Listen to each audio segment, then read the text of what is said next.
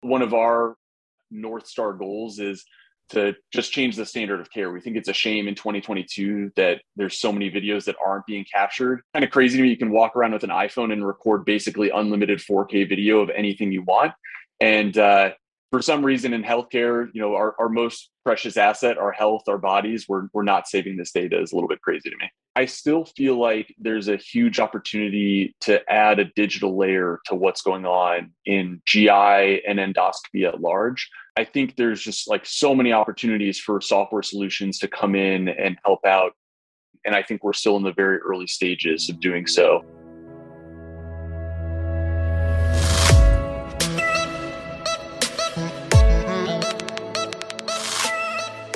Matt, it's great to meet you here on the Scope Forward show. I want to warmly welcome you uh, today, and I'm so glad to have this conversation with you. Yeah, thanks so much for having me. I'm a longtime fan. I know we've uh, been in touch for a number of years now, so it's great to be here. So, let me start by introducing you to everybody. So, Matt is the CEO and co founder of Virgo, a digital health startup that uses machine learning to automatically capture endoscopy videos and accelerate clinical trials. Matt has a degree in biomed engineering from Vanderbilt University. Before starting Virgo, Matt led product management teams in the minimally invasive spine surgery and robotic surgery fields. So that's quite a switch from spine and robotic surgery to endoscopy video recording. So tell us the backstory, Matt. How did all this happen? It's an interesting story. I don't know that I would have predicted ending up in the GI space, but it's it's been a fun journey to get here. I mean, when I was at Intuitive Surgical in particular, working on the Da Vinci robotic surgery system, uh, this is back in 2015, I, I became really interested and passionate about machine learning and computer vision, and felt like there was this whole untapped potential for bringing machine learning systems into the world of video-based medical procedures, and you know felt like it, it was a waste. All there's an incredible amount of video data being generated in these procedures that nobody was capturing, and if we could only start capturing it, we could build all of the really compelling machine learning to go on top of it. And so that's what you know led me to, to lead Intuitive and start Virgo. And in the very earliest days of Virgo, we were actually primarily thinking about capturing video from surgical specialties. So you know, in the, the earliest days, I was speaking with all of the orthopedic surgeons and neurosurgeons and colorectal surgeons that I'd, I'd worked with over the years. And there was some interest in video capture, but you know, it, it, was not the intense sort of interest that you need for an early stage startup. It wasn't the, you know, the right product market fit at that time. And started doing a little bit of background research and recognized that within GI endoscopy from a, a procedure volume perspective, it absolutely dwarfs all of the surgical specialties. It, you know, maybe doesn't get the same level of attention as surgery does, but from a volume perspective, there's just an incredible amount of healthcare going into GI endoscopy. And so, um, actually connected with the dad of a childhood friend who's a gastroenterologist in my hometown of Indianapolis he said, uh, you know, there's this Dr. Doug Rex. He's right down the street. Actually, Dr. Rex's endoscopy center is about 10 minutes from where I grew up. He's one of the world experts in colonoscopy, and, and you should really speak with him. I think he might be interested in video capture. My co founder, Ian, his dad was also seeing his gastroenterologist at the time, David Cave up at uh, UMass. And between the two of them, they gave us a lot of encouragement that GI was really a specialty to look at we, we ended up going on Dr. Cave's recommendation to the AGA Tech Summit back in, I think it was April of 2017, and just met a bunch of really forward thinking gastroenterologists who, who thought what we were doing was really interesting. And that, that more than anything pulled us into the gastroenterology space. So it was an exercise in kind of following the voice of the customer and just seeing where uh, where things led us more so than us having any bright ideas of our own and, and figuring that GI was the place to be. Very interesting. Now, I recall the last time we met in person, you know, you talked about Virgo as an endoscopy video recording system. Somewhere yeah. along the way, I see that clinical trials have been added, and I'm assuming it was a, a pivot that you made during the last couple of years. Tell us about it. Yeah, I think when we look at Virgo, our core competency is certainly in building automated video capture infrastructure and, and doing that in a cloud based fashion. We still feel like there's a ton of potential to help gastroenterologists and endoscopists in general easily capture their video data. So that is what the entire Virgo platform is built on, making it really easy to capture high quality endoscopy videos. In the, the earliest days, we were selling that as a software solution to hospitals and health systems around the country and built up a, a nice business in doing so, but the long term value of the company we always believed would come from the data that was being captured and building additional tools on top of that data. Just before COVID really kicked in, we started exploring the pharmaceutical clinical trial space. And again, this was actually largely driven by our key customers, many of whom were principal investigators on pharmaceutical trials, a lot of them in the IBD space. And we were hearing over and over again that the technology available to help facilitate IBD trials is pretty lackluster. And you know, there's this whole component of IBD trials around central reading, where it's a, an interesting case where you actually have to capture the video data uh, for patients that are part of the study. And doctors were required to use these, you know, pretty challenging to set up laptop systems. They would come in and try to plug, plug everything in the day of the case then the laptop would get shipped around the world for the central reading. And so the PIs were telling us it'd be great if you could do something around central reading. So we took it upon ourselves, just make a bunch of contacts with pharma executives and innovation leaders in the pharma space. And what we heard was that this central reading was certainly a problem, but the biggest challenge around IBD trials was in just recruitment of patients into these studies. For IBD studies, you know, a, a big phase three study might take 500 to 2,000 patients to fully enroll. And if you look at the data on your typical, even high performing IBD trial sites, they're only enrolling about a patient per year on average. And so the pharma companies end up having to onboard several hundred sites around the world Many of those sites actually fail to produce any patients for the study, and the studies still take multiple years to actually get completed. And the impact of this is huge. It's delaying drugs from reaching patients.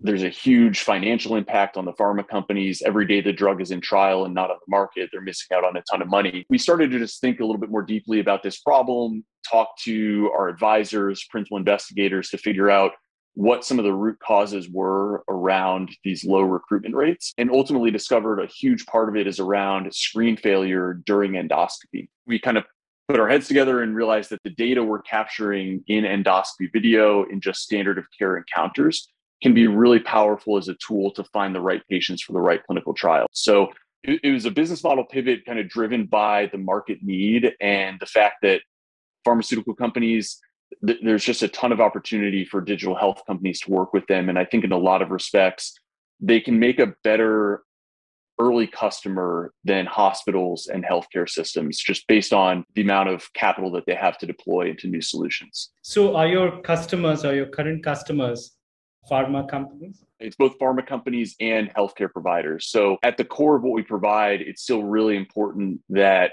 we're helping gastroenterologists to capture their endoscopy video data. Part of the value that we add to a clinical practice is that they can use Virgo for all of the great things they can do with their video data. Doctors can build up their libraries, use videos for research projects, uh, training with residents and fellows, quality improvement. We have doctors that actually share videos directly with patients as a, a patient engagement technique. And so we want doctors to be able to get value on a day to day basis from Virgo.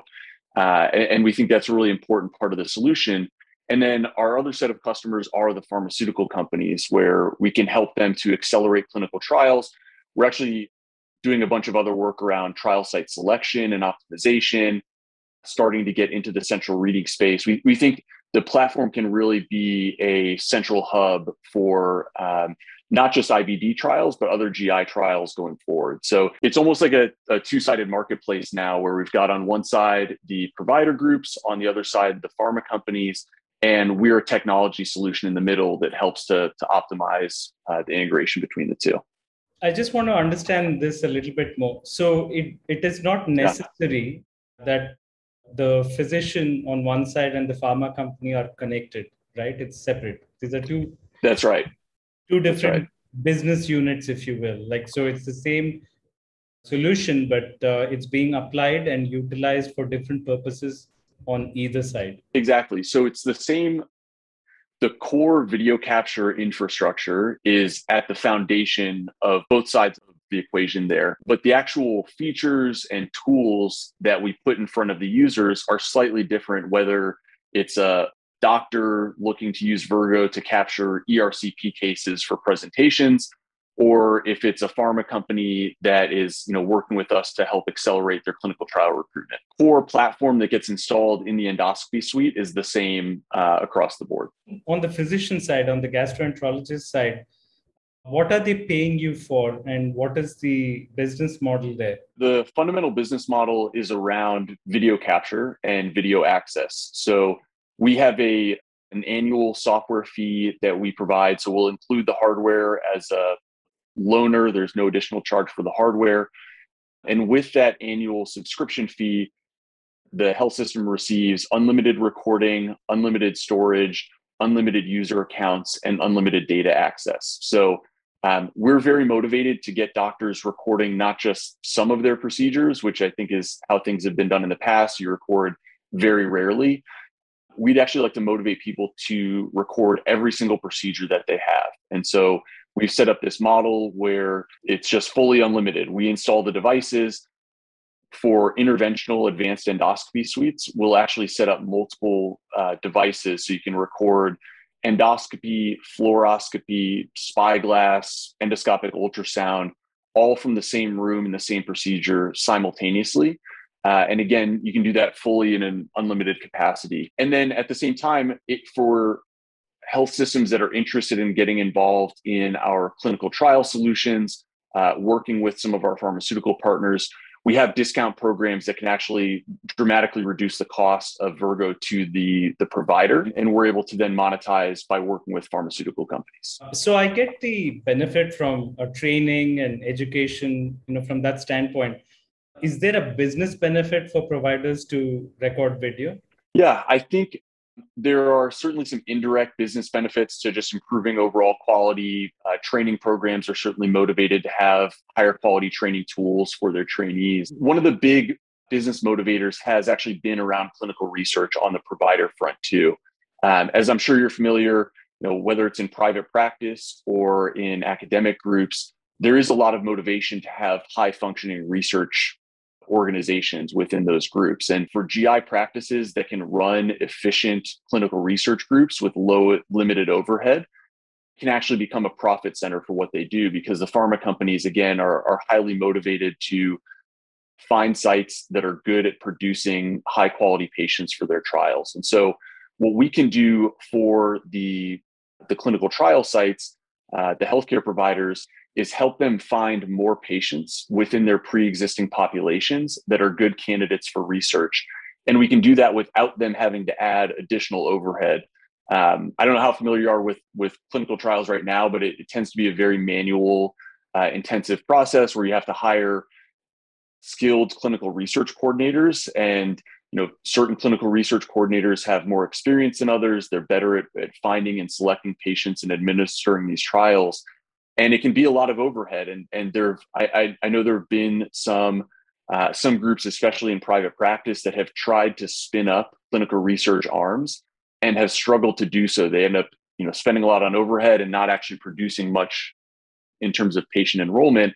And when they do that, they're not being compensated by the pharma companies enough to support the overhead. So we can basically be a free tool that helps them drive a more profitable uh, research center within their practice. From the point of view of the pharma companies, you're helping recruit yeah. right patients for, let's say, IBD trials. How yeah. exactly does the system identify that so and so patient is suitable for this kind of a trial? What is in the system that is able to identify this? Yeah, great question. So um, IBD trials, they're, they're a great case study to focus on. They have some nuances to them that make them perfectly set up for this, but we think the similar process will apply for other disease areas in GI and actually outside of GI that we're looking at. Speaking about IBD as, as a, an example case, for ulcerative colitis and Crohn's disease trials, there are very specific endoscopic scoring criteria that a patient must meet in order to be eligible for a trial. And if you look at the typical workflow for finding a patient for an IBD study, typically it happens when the principal investigator for the study, uh, who's you know one doctor within a practice, if it's a large super group, it could be you know 100, 200 physicians within the practice. There's really only one doctor who's the principal investigator. That physician is generally pretty good about evaluating their personal patient population and if they catch wind of a patient that they're about to see in clinic that they think might be a good candidate for a trial, they'll approach the patient and say, Hey, we think you may be a good fit. Uh, we need to get you a colonoscopy to see if you meet the endoscopic criteria for this study. A lot of patients don't want to go through an unnecessary colonoscopy. And so the ones that do, they will show up and you have to hope that the patient does, in fact, meet the right scoring criteria. The screen failure rates on endoscopy we hear are in the uh, range of 50 to 70%. So you get a ton of patients that show up, they get this colonoscopy, and they don't actually meet the criteria. It's a pretty terrible experience for the patient. It's a you know generally not great situation for the clinical research coordinator who puts in a ton of work only to have all of these failures over and over again before they get a patient finally enrolled. And so what we do with Virgo is actually just focus on capturing every single standard of care colonoscopy that's taking place as part of a patient's normal journey. So if you have an IBD patient and they're going to see whoever their physician is, they get an endoscopy. And we've developed some machine learning, we call it auto IBD, that's creating a predictive score that's not diagnostic in nature. So we're not trying to say, you know, what the Mayo score is or the simple endoscopic score for Crohn's disease we're simply using this as a triaging score. And so the higher the score is, closer it is to one, the more likely we think this patient is going to be a good candidate. And we create a threshold and start automatically sending those patients to the clinical research coordinator. One of the areas where this gets really impactful is within a large practice, even though there's only one principal investigator on the IBD study, most of the partners within the practice do have some level of an IBD patient population. And so we're helping those doctors funnel patients to the, the principal investigator without having to actually do any extra work. Um, you know, most doctors, if they're not the principal investigator, they don't really know what's going on from a research perspective. They don't know all the details of the study. And we can help them automatically identify patients in their population uh, and get them referred over to their partner who is the principal investigator on a study. The best way to think about it is almost like flipping the paradigm with recruitment to using standard of care data, which is the video of the endoscopy, as the first step in finding the right patients and then getting them into the research pipeline from there, as opposed to you know just focusing on any patient and hoping and and kind of crossing your fingers that their endoscopy is going to meet the criteria. Now, these videos, I'm, you know, out of curiosity, uh, how much of video data is generated in GI on a given day, month, year? I'm sure you. Oh man, done some some analysis on you know, on this. Yeah, we, we've done some analysis. I'm a little rusty on the exact numbers. But I mean, we've seen it, it's actually uh, challenging to get great numbers on how many GI endoscopies are done in the U.S. every year. we've seen estimates that range from 15 million to upwards of 50 million uh, on an annual basis. I think the right number is probably around 25 million uh, GI endoscopies or so. And you know, we see within our data set, we're now coming up, I think, on about 400,000 GI endoscopy videos that we've captured, uh, and that number is just growing almost exponentially. Um, you know, we've seen that the the typical GI endoscopy uh, is about 10 minutes in duration. You've got some really short uh, upper endoscopies, you've got some really long ERCPs, and then you've got some standard uh, colonoscopies there in the middle. So we see about you know 10 to 15 minutes for a typical GI endoscopy video. Now, in terms of how much data is being generated, the question gets a little bit nuanced because it depends on what quality you're saving the data at, what sort of data compression you're doing. We try to be really intelligent, uh, intelligent about our data capture to make sure that we're minimizing storage costs, but also preserving really high quality video data. Um, so what we see on our end, the way we we've set up the Virgo platform, it's roughly one to one and a half gigabyte per hour of endoscopy footage that we capture. So it's uh, it's a lot of data, and you know there, there's a lot of data that still is going uncaptured today. And one of our north star goals is to just change the standard of care. We think it's a shame in 2022 that there's so many videos that aren't being captured. Kind of crazy to me. You can walk around with an iPhone and record basically unlimited 4K video of anything you want. And uh, for some reason in healthcare, you know, our, our most precious asset, our health, our bodies, we're, we're not saving this data is a little bit crazy to me. So 400,000 videos, that's a lot of videos. Who owns this data?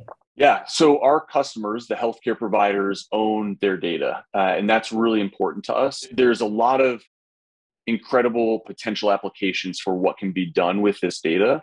And we want to make sure that our customers are at the forefront of using their own data, whether that's for research, training, whatever it might be. We also have a number of academic partners who are leveraging their own data that they capture in Virgo to build their own artificial intelligence tools that they're using, looking to license. And we want to support that. Now, with our customers owning their data, they grant us a license to use the data to provide it back to them in the platform and make improvements to our system. It's a pretty typical SaaS agreement that allows us to just furnish the actual services and make sure they can view their videos in the cloud and then make improvements over time with that data. So when you say license agreement, you pay them for using the videos? No. So as, as part of our customer agreement, we're granted a license to uh, to leverage the data. So uh, yeah, it, it, again, it's a typical SaaS agreement where like in order for us to just even have a portal that they can access, we need a license to put their data back into that portal so that they can actually use the Virgo platform. Uh, what are your growth plans? Are your growth plans going to largely come from healthcare providers and pharma companies, or are you going to go beyond? It's a two-sided growth plan. Certainly, you know, our goal is to get Virgo into as many endoscopy suites eventually around the world as possible. We have some plans right now, starting pretty soon and into later this year, to start expanding internationally, uh, both in Latin America and the EU. Uh, I think also looking in Asia uh, later this year into early next year. So that's one side of the equation is just how do we get Virgo into every single endoscopy suite around the world? And a lot of that is coming just through organic growth. We've been building out our internal sales team. Uh, we also are starting to see some really positive network effects from the platform where we get doctors actually sharing videos with their colleagues at other institutions that don't have Virgo. And it's a great reason for us to follow up with them and, and try to understand if there's an opportunity to bring Virgo to their practice as well. Uh, and then we are starting to build out strategic partnerships. We are taking on a strategic investment from a, a major endoscopy manufacturer uh, that we'll be able to announce here shortly, and uh, working on some commercial relationships with them as well that will will help to rapidly scale up our distribution. So that's one side of the equation is just get Virgo out into the field in as many places as possible. And on the other side is trying to work with as many pharmaceutical companies as possible. Uh, we've got a number that we work with today and are, are looking to expand those relationships. You know, we've talked about patient recruitment as a major part of what we offer to pharma companies. But again, we're starting to expand our scope of uh, solutions with pharma companies as well, where we can actually help them identify optimize clinical trial sites based on historical data that we've captured at certain locations and then pick the best sites that are already up and running with Virgo. Then we get into patient recruitment as well as central reading as uh, you know part of the full solutions that we can offer with the Virgo platform. You know, one thing that's maybe interesting to talk about on the the pharma side is uh, there's a ton of focus on IBD, the gorilla in the GI pharma space. We, have got a lot, of, lot of runway in the IBD space, but there are other disease areas within GI and actually beyond GI that we are looking at now you know, eosinophilic esophagitis is a hot up and coming area for GI pharma. Acid reflux, colorectal cancer trials, uh, gastric cancer trials. We think all of these, any any trial that uh, could potentially involve endoscopy in the continuum of care, we think they're going to be great opportunities for Virgo to expand. Um, and then outside of GI, we're starting to look at pulmonary and urology studies where we, have actually started capturing a decent number of bronchoscopy videos at a number of our sites. Uh, and we'll start looking to capture cystoscopy videos here in the near term as well. Aren't the doctors concerned that all their video, you know, is being captured? Because you know the medical industry is one of the most regulated, and physicians are one of the most regulated professionals out there, right? Like so, there are given point of time seven or eight different bodies looking at every little thing that they do. Uh, I would suspect uh, one of the concerns that endoscopists have uh, would be that you know their data is now out in the open and it's for everybody who wants to see to see uh, and uh, uh, if, if they may be well meaning but let's say that something has gone wrong now that data is forever uh, captured for you know for eternity and it's it's out there in the cloud somewhere isn't that a big concern? It was probably the first major objection that we faced when starting the company um, you know my, my dad's actually a spine surgeon and so you know i told him i was thinking about quitting my job and i wanted to start this company where we're going to record every video that uh, that the doctors create and I thought he's going to like reach through the phone and, and try to strangle me. He's like, I don't want my videos recorded. This is a terrible idea. It's malpractice implications. And you know, I, I, I certainly understand that sentiment, and and we've uh, we've interacted with that sentiment quite a lot. But I think the there's a bit of a sea change happening where I think people are seeing the other side of the story. And uh, from our side, we we did a ton of research in the early days to figure out what were the actual liability implications. And uh, what this involved for me, I actually did a, a, whole deep dive into the medical malpractice insurance industry and spoke with experts from medical malpractice insurance companies. And if you talk to them, it, it's really interesting what drives the cost in medical malpractice. And it, turns out about 60% of their costs are paid in legal fees. And the other 40% is what gets paid out to patients in eventual settlements. So they actually spend more money going to lawyers than what goes to patients as part of malpractice suits. And when you when you speak with them, they're really motivated to find ways to reduce those legal costs. And one of the best ways to do it is just by settling cases early. Now, with malpractice, in, in, most states, you need to have both evidence of negligence and harm. There can't just be harm done, there has to actually be negligence, the doctor not following the standard of care. And what most malpractice insurance companies feel uh, also, if you you you know talk to experts who are providing expert testimony, they feel like video evidence can be a great tool of protection for endoscopists. If you've got a video showing that the doctor performed a standard of care endoscopy, there's basically no better way to go to a judge and say, you know, listen, the doctor performed standard of care. This case needs to be dismissed. Or if the video does show that there was true negligence, not just that there was harm or something was missed, but you know the doctor did uh, a two minute colonoscopy and there's no way they could have possibly done a, a high quality exam the malpractice companies would actually rather just settle that case early as opposed to drag it out over five years and rack up legal fees. And so we've actually had malpractice insurance companies that are willing to offer discounts on malpractice premiums to practices that implement Virgo across the board to record all their videos. And we think that's the way of the future. There's an um, article that was written by Doug Rex where he talks about, you know, in, in radiology, the entire MRI exam is captured. Uh, it's not like you just save the slice that has the actual diagnosis. They're really good about documenting everything. And he explains in this article that you know he thinks the best way to protect yourself as an endoscopist is to have a high quality video recording. And if you're doing a good job, that video is going to be much more likely to protect you than hurt you over the long term. So this is a it's a conversation that comes up all the time. I have noticed, you know, in the five years since we started the company that I really think things are moving in this other direction where people see this as protective and the way of the future going forward. There are a lot of AI companies starting up in healthcare and in uh, GI in particular. You know, one of them went through a huge fundraising cycle recently. I would think that a lot of these companies would actually be interested in video data to apply computer vision to detect the polyps, classify the polyps, and do whatever they're doing. That seems to be one uh, growth opportunity as well. I'm sure you've considered it. It's a very active space.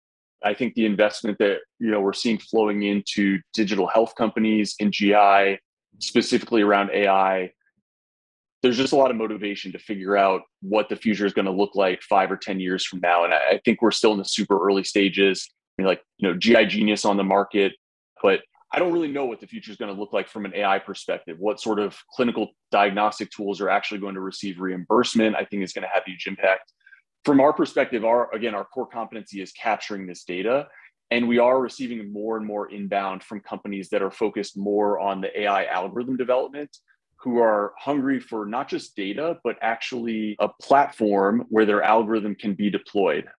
From like the very beginning days of the company, we wanted to, to provide a product. You know, day one, as early as possible, we wanted to have a product that could be installed and add value to doctors. And by nature of doing that, we now have this platform where we we build some AI of our own that we roll into the uh, into the platform, but we're very interested in what other algorithms from third parties, be it um, you know AI startups, large larger players in the the endoscopy space that are building AI, or even academic partners that are building their own AI. You know, we'd love to find ways to um, help them run their algorithms in the real world clinical setting.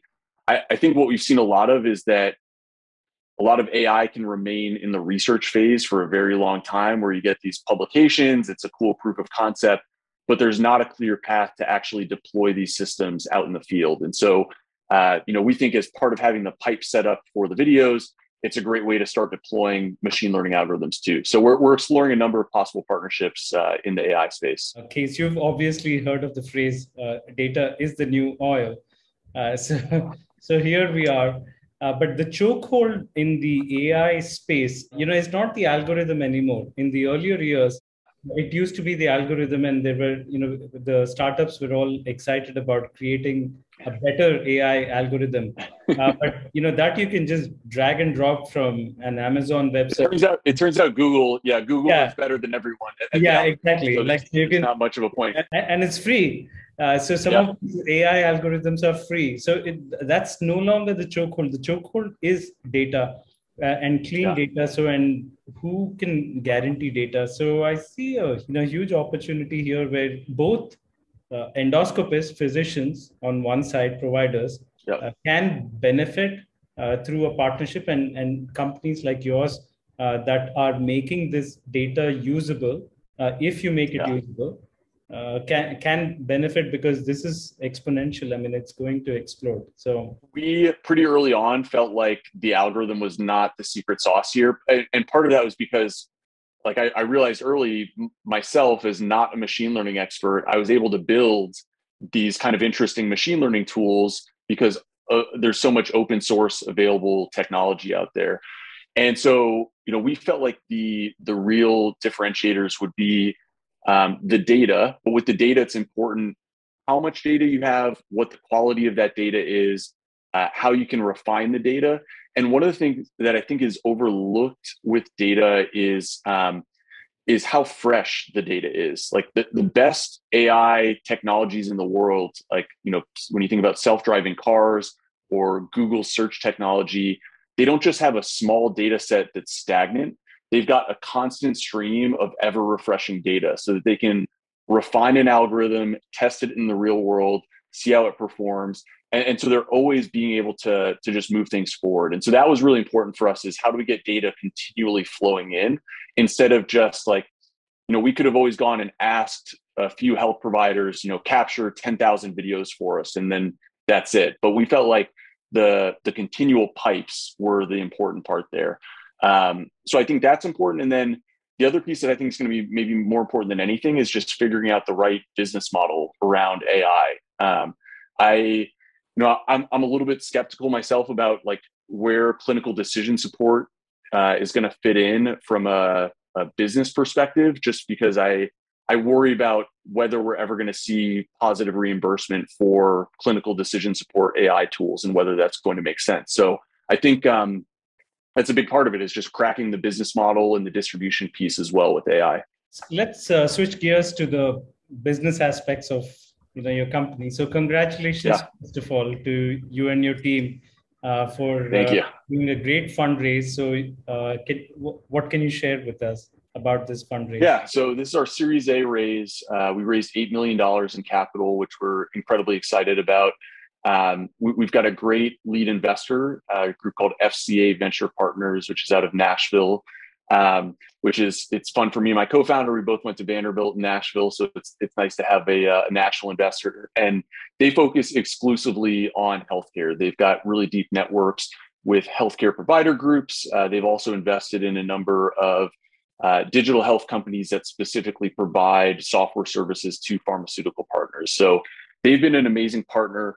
Um, you know, the other thing we're, we're incredibly excited about with the raise, I, I, mentioned it before, is that we've got a strategic investor coming on board. Um, it'll be the first investment out of their corporate investment fund.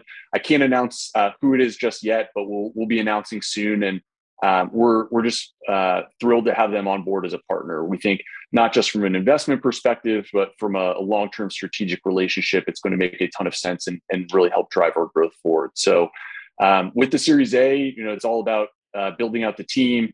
We've already added a number of folks to the team through this year, and we'll look to roughly double uh, between now and the rest of the year. Uh, adding people to the the sales and customer support side of the house, as well as building out our engineering team. You have a bird's eye view uh, of the GI space, I must say, right? Like, so you're connected to so many different practices, providers. Uh, you're seeing the industry from the pharma side, where everything is going. What is the future of GI? You know, from your lens as an innovator, as an engineer, take everything I say with a grain of salt. I'm, I'm certainly biased in the space, but I still feel like there's a huge opportunity to add a digital layer to what's going on in GI and endoscopy at large. I think there's just like so many opportunities for software solutions to come in and help out. And I think we're still in the very early stages of doing so. We're pretty friendly with a number of digital health companies like Sonar MD and Oshi Health. And I, I think what they're doing is incredibly compelling and, and starting to bring the patient experience much more into the folds when it comes to uh, to software. So I I think we're going to see um, at, at, some point in like the next five years a digital layer emerge on top of what's happening in endoscopy that's goes well beyond just endoscopy report writing. When I look at like the EHR is kind of the de facto digital layer of healthcare right now. And I've always felt like EHR is the term is kind of a misnomer. Like to call it an electronic health record um, is is not doing justice to to the term health in the equation. There, they're really uh, electronic health billing records. Like if you look at EHR, is designed as a billing tool to facilitate optimal billing in healthcare. And I think there's still an opportunity to build software that creates a proper health record, a clinical record that's viable for clinicians to use uh, in day to day clinical practice. So I don't know. That's uh, I don't know if that exactly answers the question, but I think we're going to get to a point where it's not just hardware being used for endoscopy; that there's like you know true digital tools on top of uh, the endoscopy stack. Matt, this has been a fantastic conversation. Thank you for sharing your perspective and you know being open about everything that I asked. Is there anything else that you wanted to share? This has been fantastic. Thanks so much for having me.